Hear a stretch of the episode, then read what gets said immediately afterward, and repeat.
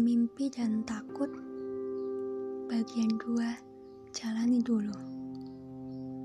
Banyak hal yang ada dalam pikiran kita itu mungkin melelahkan.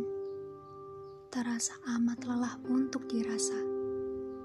Terasa amat sulit untuk diperkirakan.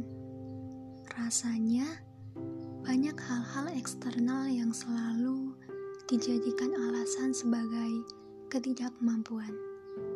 Untuk itu, jalani saja dulu hal-hal yang menurut kita baik. Jalani aja dulu pelan-pelan, karena titik-titik baik itu lama-lama bisa menemukan bukit lingkaran yang dibuat dari titik itu.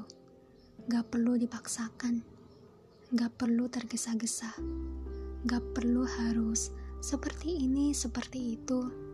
Gak perlu terlalu memaksakan diri sendiri, karena diri kamu sendiri hanya manusia. Melangkah sebisanya, percaya aja dulu, nanti pasti ada jalan terbaik yang bisa membawa bahagia kita ke koma-koma dalam rasa bahagia.